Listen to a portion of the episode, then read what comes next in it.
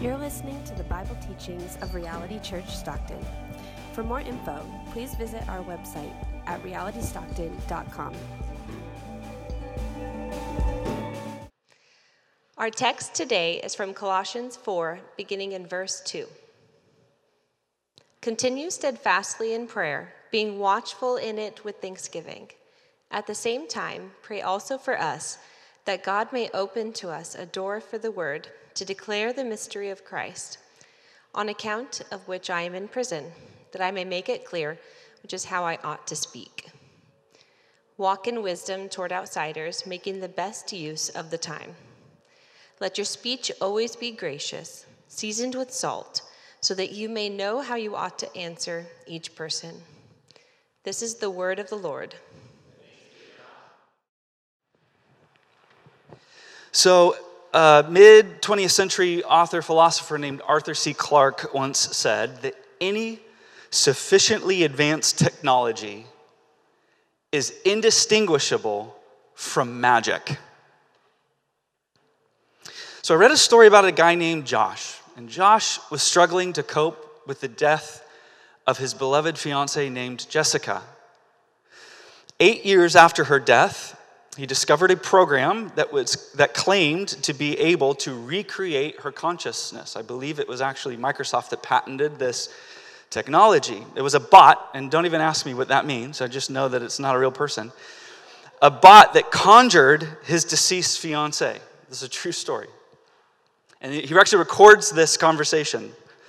And so Joshua asks, Jessica, oh, you must be awake. That's cute. Jessica, is it really you? Of course it's me. Who else would it be? Tongue out. Apparently, this bot is Californian. Um, I'm the girl that you are madly in love with, wink face. How is it possible that you could even have to ask? you died? That doesn't sound right. How could you talk to dead people? Well, technically, I'm not really talking to you, huh? You're a ghost, looks at herself. How? Magic. I don't like magic. Where am I? I'm not sure. The internet? Where does it feel like you are? Smiles. Everywhere and nowhere. Cups her head with her hands. I'm trying to work that out. How are you, honey? Creepy. I'm creeped out. That's how I am, Jessica. So I read this in an article from The Atlantic, and they said this technology is moving into realms that were considered for millennia divine mysteries.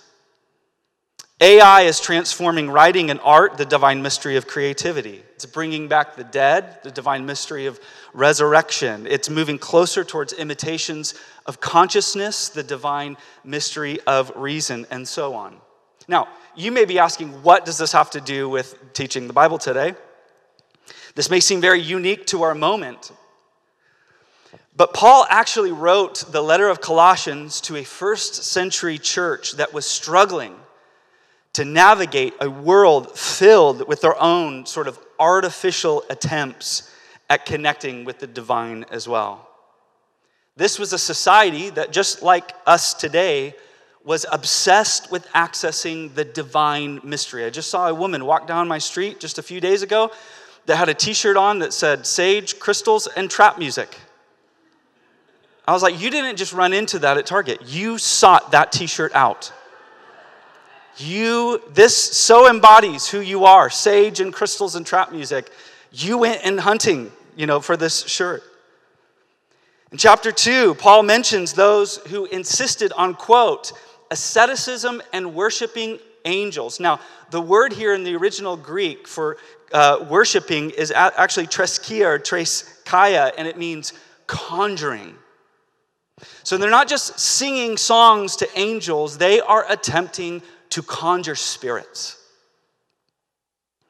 These are certain physical religious techniques that people use to try to connect or to conjure the spiritual realm in order to transform their everyday human experience, trying to unlock the mysteries of life, like Josh trying to reach for beyond, trying to grasp for life beyond.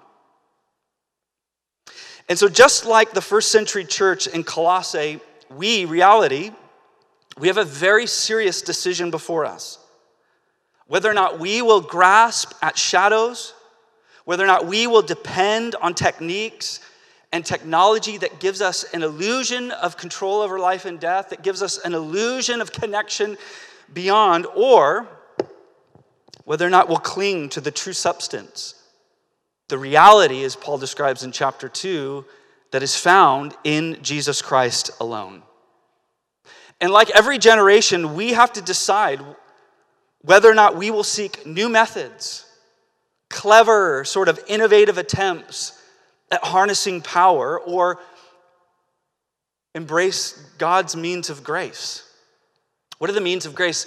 The means of grace are God's appointed instruments by which the Holy Spirit enables us believers to receive Christ and all of the benefits of his redemption. The things that we are often tempted to overlook, like prayer, the ministry of the word, Christian fellowship, the Lord's table.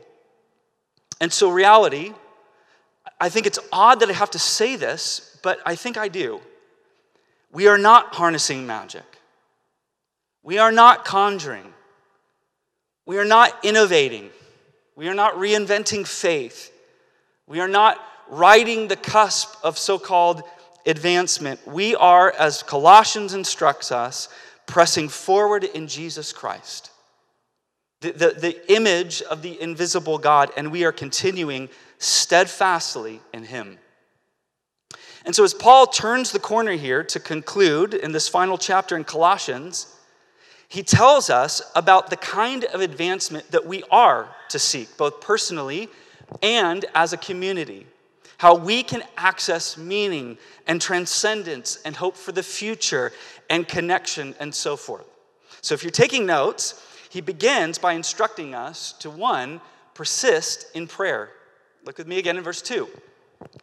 Continue steadfastly in prayer, being watchful in it with thanksgiving. So, the way that we are to access all of the rich truths and all of the promises that we've read about in the previous three, three chapters here is through prayer. Prayer is vital. Prayer is how it's all pressed down into our lives. Prayer is how all of this is experienced in our lives and in our community. Prayer is how we stay vitally connected to everything that we've been offered in Jesus Christ. Prayer is how we say, yes. And so Paul says that we must continue steadfastly in prayer. The idea here is prayerfulness, a, a devotion to prayer, or as Jesus would describe in John chapter 15, staying, abiding in the vine, remaining in Christ. Now, Brother Lawrence, he was a 17th century monk that I've talked about often. And what Brother Lawrence discovered was that in the mundane moments of life, like peeling potatoes and repairing sandals. That was his life. It was not a glamorous life. But in those mundane moments of life, the Christian could practice the presence of God and could seek Him continually. And this is what he writes He said, One way to recollect the mind easily in the time of prayer and preserve in, uh, it more in tranquility is to not let it wander too far in other times you should keep it strictly in the presence of God. And being accustomed to think of Him often, you will find it easy to keep your mind calm in the time of prayer, or at least to recall it from its wanderings. Think often on God by day and by night, in your business and even in your diversions. He is always near you and with you. And I love this final line leave him not alone. Leave him not alone. So in Luke chapter 11, it's sort of the mirror of the Sermon on the Mount. It's called the Sermon uh, on the Plain. Jesus teaches a very uh, familiar message, and he actually teaches his disciples the Lord's Prayer. And immediately after the Lord's Prayer, we read this in Luke chapter 11. Then Jesus said to them, his disciples, so, so he tells them a story.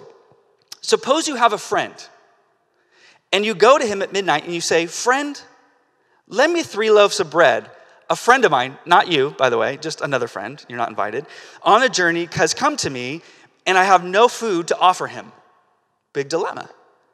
And suppose the one inside says and answers, Don't bother me. The door is already locked, and my children and I are in bed. I can't get, get up and give you anything. I tell you, even though he will not get up and give you the bread because of your friendships, apparently you're not that close, yet because of your shameless audacity, he will surely get up and give you as much as you need. And then, this is Jesus' application here. So I say to you, ask and it will be given to you, seek and you will find, knock and the door will be opened to you. For everyone who asks receives, the one who seeks finds, and the one who knocks, the door will be opened. This is wild. This is what Jesus is saying that shameless audacity is what opens doors in the kingdom of God. Shameless audacity. I'm tipping all my cards lately here, but some of my children have learned this lesson in our home that if you can't convince us, wear us down. It's just like, uh, okay, whatever. Yeah, that's fine. Okay. so here's the question for you to consider Is your prayer life marked by shameless audacity? A bold persistence that teeters the line of embarrassing and offensive. Because if not, you're doing it wrong. If not, you're doing it wrong. If you are not embarrassed by your persistence, quite frankly, you are not persistent enough. Perhaps we're not seeing the answers to prayer that we desire to see. Perhaps we're not experiencing the benefits of prayer that we read about in Scripture because we're not willing to go to this length. It's what the saints of old called contending with God.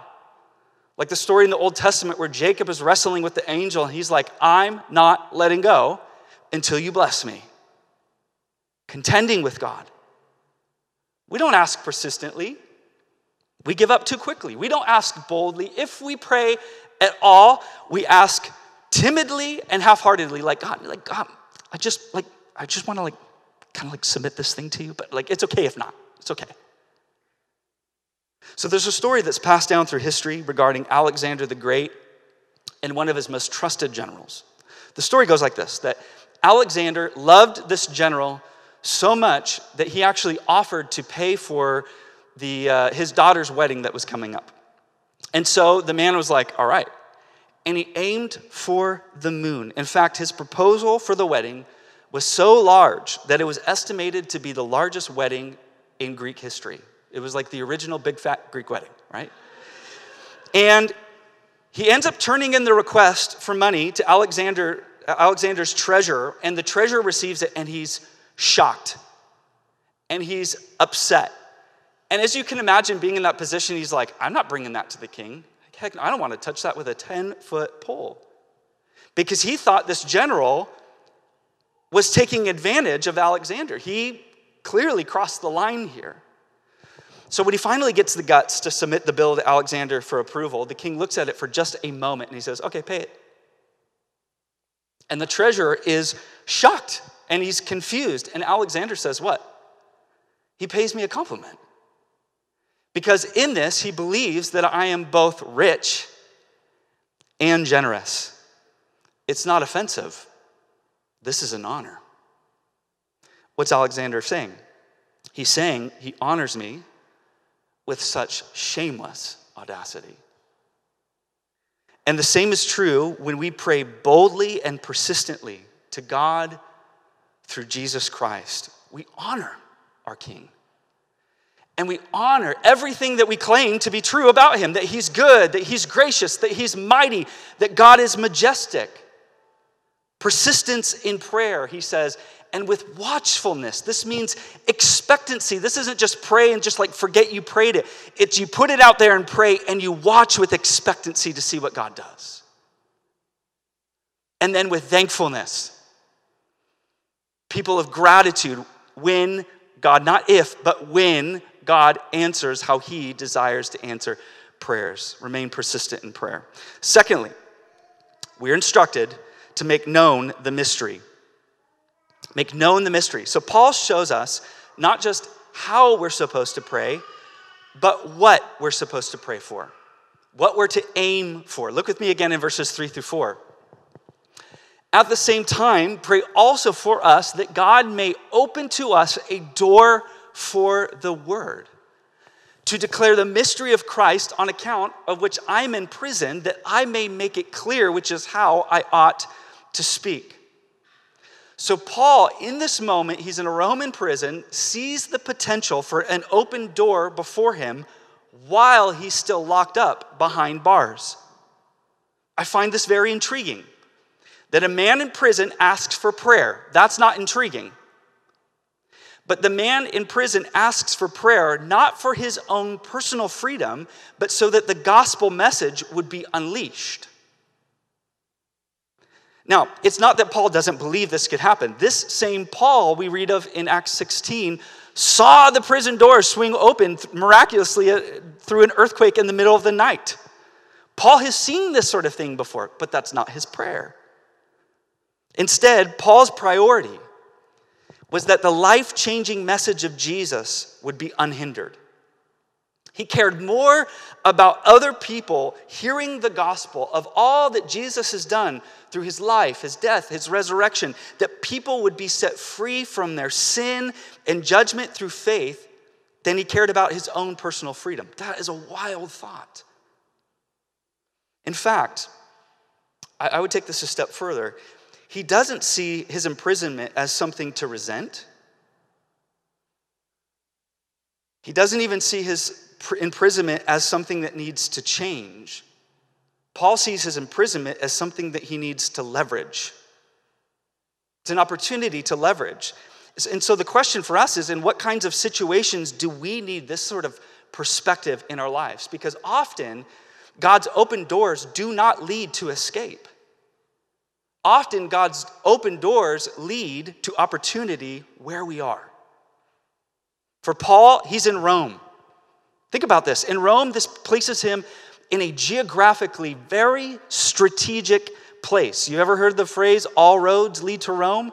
Well, here's Paul in Rome with access to the known world to send out letters of encouragement and instruction to all the churches scattered about in the Roman Empire. He is strategically placed.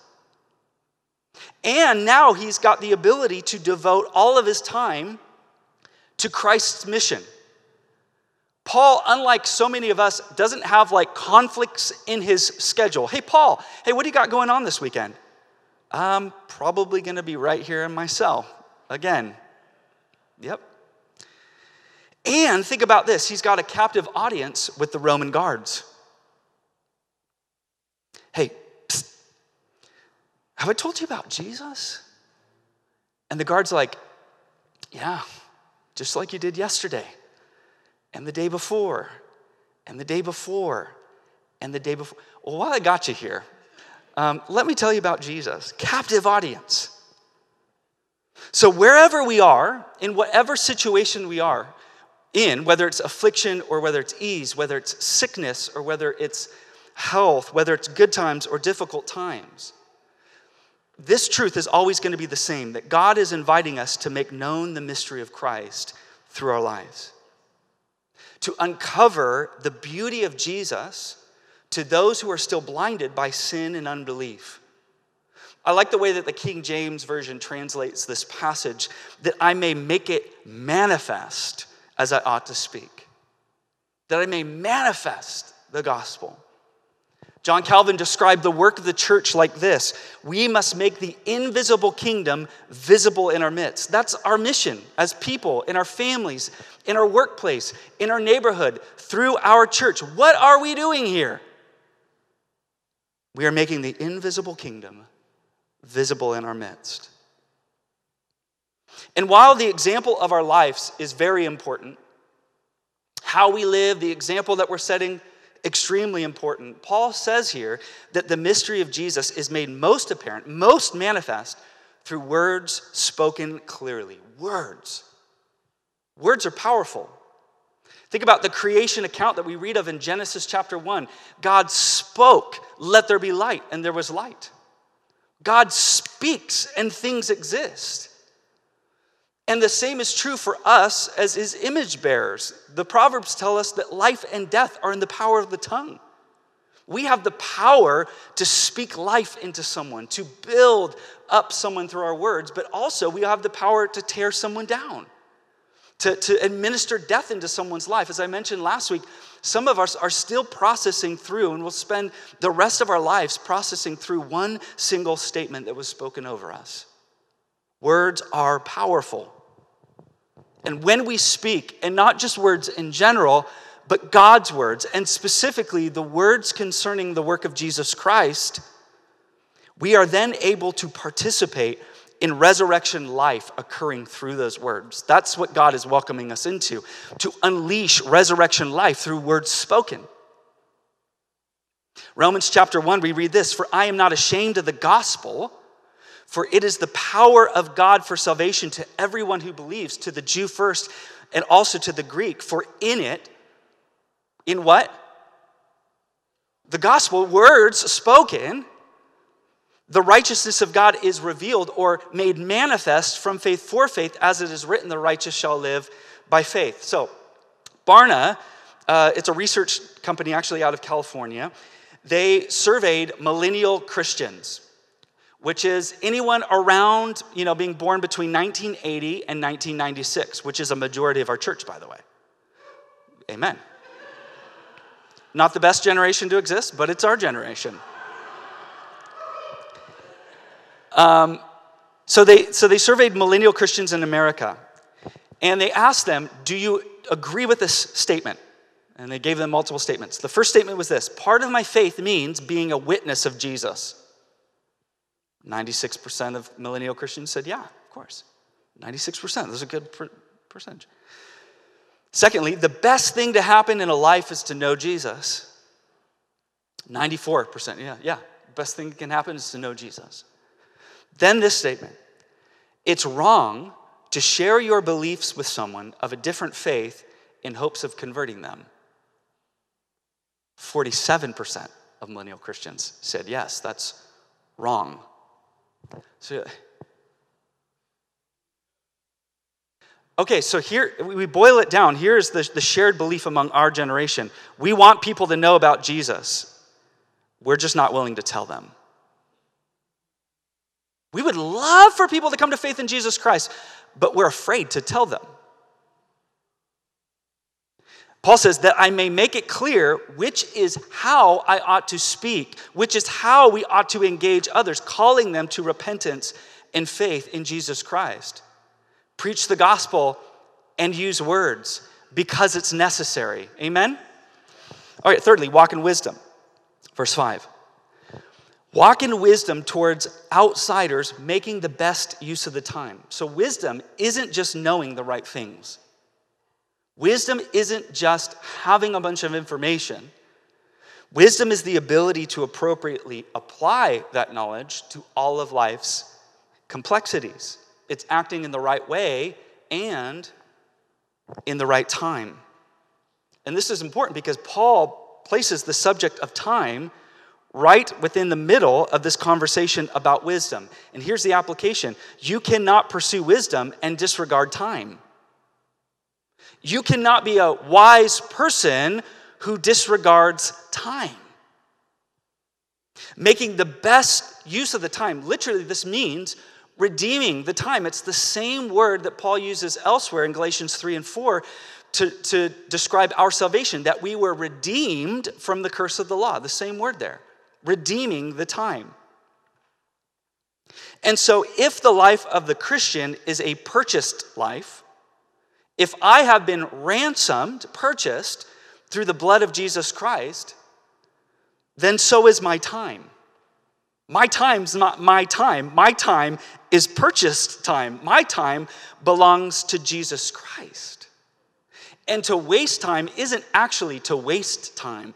To waste time is to steal time that's not mine.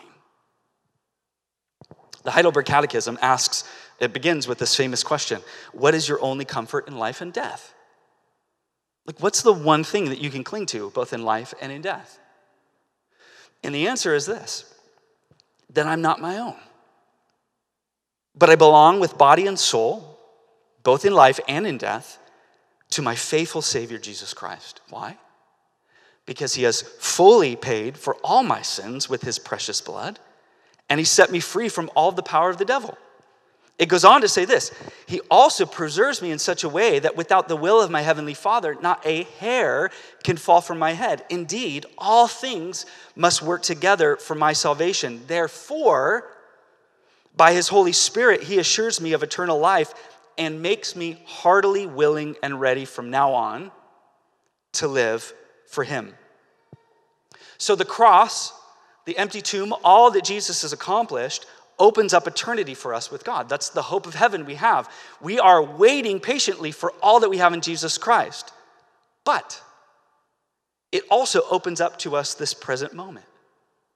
This very moment, right now, for the believer, has infinite meaning waiting to be unfurled. Jesus Christ, through salvation, doesn't just set us up for the future, He allows us to make the most of our moment right now. In fact, the Holy Spirit is making us willing and ready to live for Him right now. Right now. And so for the Christian, this is a blood bought moment within a blood bought hour, within a blood bought day, within a blood bought lifetime. Everything and every moment of my life has been purchased by Jesus Christ. And if that's not reason to make the best use of my time, to spend my days wisely, I don't know what is. It means each moment is sacred. It means that each moment is set apart and holy. It means that each moment is precious. Wisdom, then, is seeing the value of every limited moment that we have. So, my son is going to be an adult in 467 days. That's one year, three months, and 12 days. Not that I'm counting or anything. And I know that I'm not going to lose him per se. But I also am very aware that I'm never getting these days back. This moment will never be able to be retrieved. And I've, I've got this sense that I want to make the best use of my time with my kids. I squander so many moments, regrettably, but I still I want to make the best use of the time because I understand that these moments are very precious. And when we see the precious nature of time, we will, try, uh, we will treat time with a sense of urgency. Paul felt the urgency of every moment. If you read through the letters of Paul, there's almost this sense that Paul is convinced that Jesus Christ is going to return in his own lifetime. Read First Thessalonians, in fact. It's like Paul is writing to the church so urgently. He's saying, when Christ returns in our lifetime, there's this sense of like, it could be today. It could be this very moment. This is the tension that every generation should live into. Time is precious. And so, walking wisely means discerning how important each moment is and redeeming that opportunity to point people to the life changing news of Jesus Christ. I'm not going to wait. I'm not going to think, oh, I'll have another opportunity to tell them about Jesus. No, time is precious. Walk in wisdom. You guys still with me? One final point. Season your speech. Season your speech. Verse 6 Let your speech always be gracious. When? Always. Ooh, okay. Seasoned with salt, so that you may know how you ought to answer each person. Now, today, if you tell someone they're being salty, oh, that was salty. Like, that's not necessarily a good thing. It means that they're like bitter and resentful and they've got some things that they kind of need to deal with and like all their words are sort of like tinged with like a little extra zing like spice like woo spicy okay? That's not what the bible's talking about. The bible actually means something different. It means that your words are seasoned with grace. Always seasoned with goodness and beauty. These are words that are filled with life with flavor with excitement, with pizzazz, if I can say that. I like imagine that scene from Ratatouille where he's describing like tastes and stuff and like fireworks, like bang, bang. It means your witness in this world is so lively, so intriguing, that people are like, hmm, tasty. Okay, I want, I, I want to know what that's all about. A number of commentaries that I read on this passage essentially said the same thing. And I was like, I had to read it again. They said, a sad, boring, lifeless presentation of the gospel is just no good. Don't do it. Because you misrepresent the beauty and the vitality that is Jesus. The work of the church, as one author put it, is to show a people, show people a light so lovely that they want with all their hearts to know its source. So there was an 18th century British philosopher named David Hume who rejected historic Christianity. But one day he's rushing through the streets of London. His friend runs into him in the streets and asks, Where are you going in you know, such a hurry? And he says, I'm off to hear George Whitefield preach. And the friend says, Surely you don't believe what Whitefield preaches, do you? And his answer was, No, I don't, but he does. And there was this sense of like, no, but he's convinced. Seasoned with salt means there's flavor to your speech. It means there's an anointing of the Holy Spirit upon your words that causes people to pause and to wander and to wonder. Like I can't put I can't put my, my, my finger on it. Like I, I I don't know exactly what you're saying, but I'm intrigued by it. I'm almost like haunted by what you're saying. And it also means it causes people to ask questions. Think about this. He says, so that you may know how you ought to answer each person. What does this assume? People are going to be asking questions. Lesslie Newbigin said, Live in the kingdom of God in such a way that provokes questions for which the gospel is the answer. Here's the beautiful hope that we have because of the power of the gospel and the ministry of the Holy Spirit. We do not need to use gimmicks to make the gospel interesting.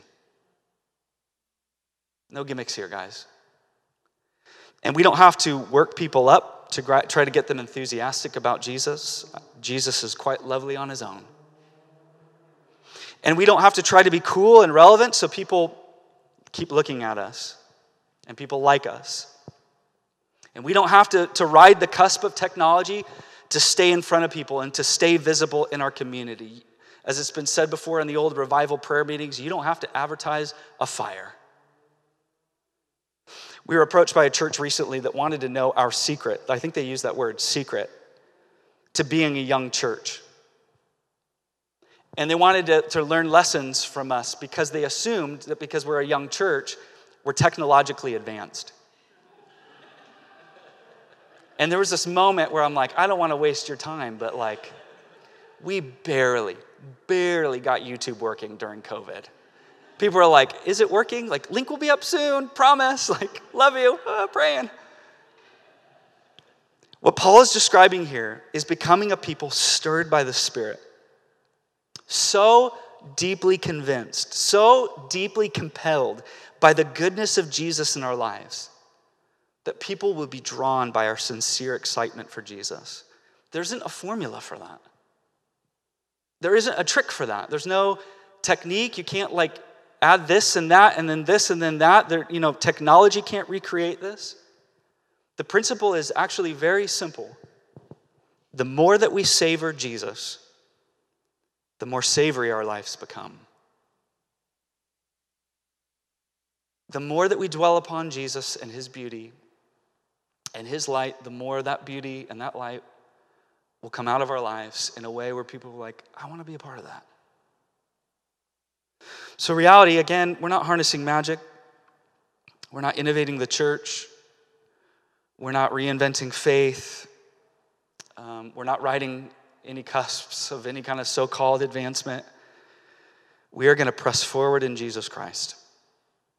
And we're going to continue steadfastly in Him. And we're going to continue to pursue his methods of advancing prayer,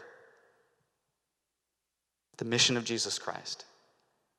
And as we'll see next week, faithful fellowship within the body of Christ. Amen? Let's pray. Father, we thank you.